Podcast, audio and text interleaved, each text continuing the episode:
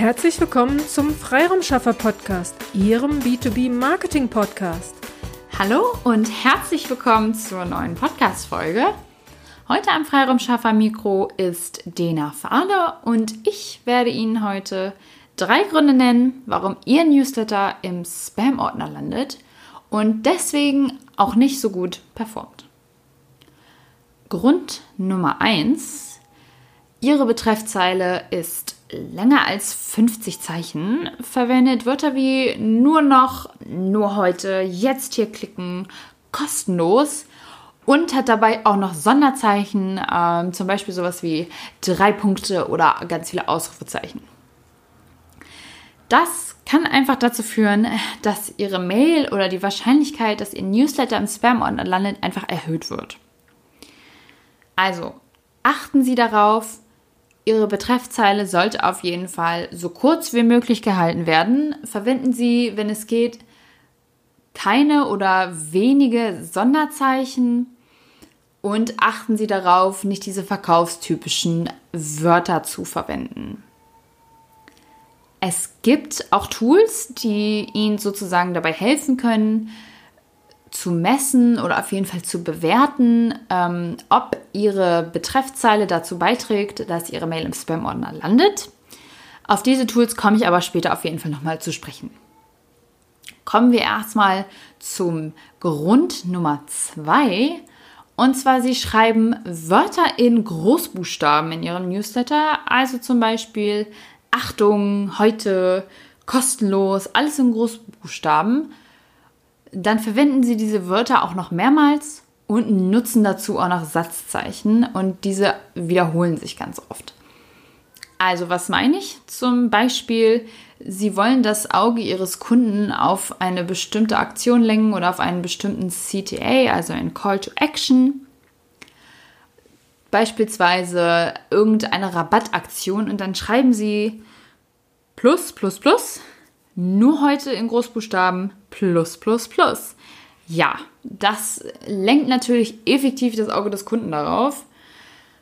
Nur leider führt es auch dazu, dass Ihre E-Mail als Spam angesehen wird und dann einfach auch gar nicht im Postfach ankommt. Also auch gerade wenn Sie so eine Sachen wiederholen, das ähm, erhöht einfach die Wahrscheinlichkeit. Wenn Sie also versuchen, die Aufmerksamkeit ihres Kunden auf bestimmte Teile oder Wörter oder Aussagen oder CTAs zu lenken in ihrem Newsletter, verwenden Sie eine andere Schriftfarbe oder setzen Sie Ihre Schrift in Kursiv oder in Fett gedruckt oder machen Sie Ab Absätze dazwischen oder nutzen Sie einen Button.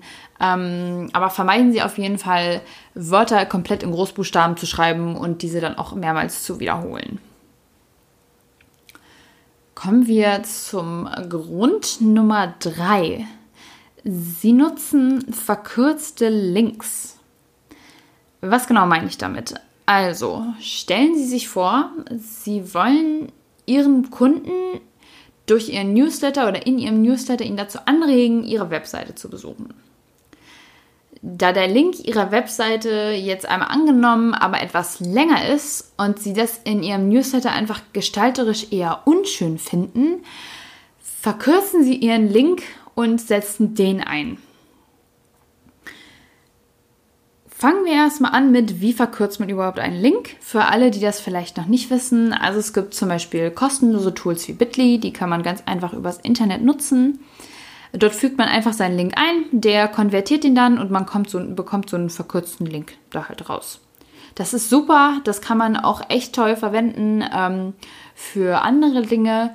Nur das Problem ist, dass ganz oft, wenn man verkürzte Links nutzt, das als Spam angesehen wird und Ihre E-Mail dann gar nicht im Postfach ankommt.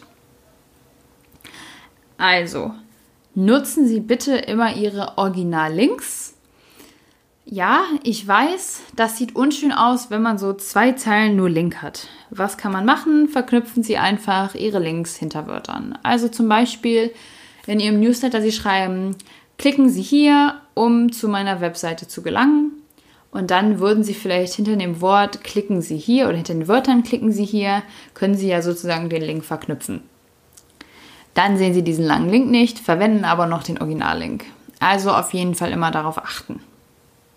Das waren dann auch schon die drei Gründe von mir, auf die oder die drei Tipps, auf die Sie achten sollten beim Verfassen Ihrer E-Mails und Newsletter. Es gibt aber auch, oder wie ich Ihnen schon versprochen habe, dass ich da auf jeden Fall nochmal drauf zurückkomme, es gibt auf jeden Fall Tools, die Sie dabei unterstützen können, dass Ihre E-Mail nicht im Spam-Ordner landet. Ähm, das Tool, das ich Ihnen heute vorstellen möchte oder empfehlen möchte, wäre der sogenannte Spam-Score bei Clicktip. Ja, also das heißt, Sie müssen einen Clicktip-Account oder Clicktip nutzen, um dieses Tool nutzen zu können. Es gibt auch viele andere. Ich möchte dieses jetzt hier noch gerade in den Vordergrund stellen, ähm, weil wir das auch für uns nutzen und es einfach super funktioniert. Also es hat mir und uns generell geholfen, unsere Newsletter einfach deutlich zu verbessern. Was macht dieses Tool? Also, Sie schreiben zum Beispiel Ihren Newsletter jetzt bei Clicktip und dann ähm, klicken Sie auf Prüfen. Und dann prüft dieses Tool ähm, Ihren Newsletter auf bestimmte Kategorien. Also nutzen Sie Großbuchstaben, nutzt Sie Wortwiederholungen, wie lang ist Ihre Betreffzeile, was haben Sie für Bilder verwendet, welche Qualität haben die Bilder, haben Sie Originallinks verwendet. All das prüft dieses, dieses Tool und spuckt Ihnen dann sozusagen eine Zahl am Ende raus. Also wenn das Tool Ihnen sagt, ähm, Ihr Spam-Score ist 0, dann heißt das, dass Ihr Newsletter oder die Wahrscheinlichkeit, dass Ihr Newsletter im Spam-Ordner landet, sehr gering ist. Wenn Sie aber die Zahl oder das Ergebnis von, ich glaube, es war 6 bekommen oder höher, dann ist die Wahrscheinlichkeit sehr hoch, dass Ihr Newsletter im Spam-Ordner landet. Das Tool zeigt Ihnen dann noch an, woran es liegt und dann können Sie einfach zurückgehen, Ihren Newsletter nochmal bearbeiten, das nochmal prüfen lassen. Das können Sie so lange machen, bis Ihr Newsletter äh, perfekt geschützt ist, damit dieser dann auch bei Ihren Kunden im Postfach ankommt. Das war auf jeden Fall nur ein Beispiel an einem Tool, was Sie nutzen können. Natürlich gibt es noch viele andere. Ähm, da müssen Sie einfach mal gucken, was für Sie einfach am besten passt. Ich hoffe auf jeden Fall, ich konnte Ihnen heute wieder einige Tipps und Anregungen mitgeben und wünsche Ihnen auf jeden Fall viel Spaß bei der Umsetzung. Falls Sie Fragen haben sollten, können Sie uns immer gerne in den Kommentaren diese stellen. Wir beantworten diese super gerne.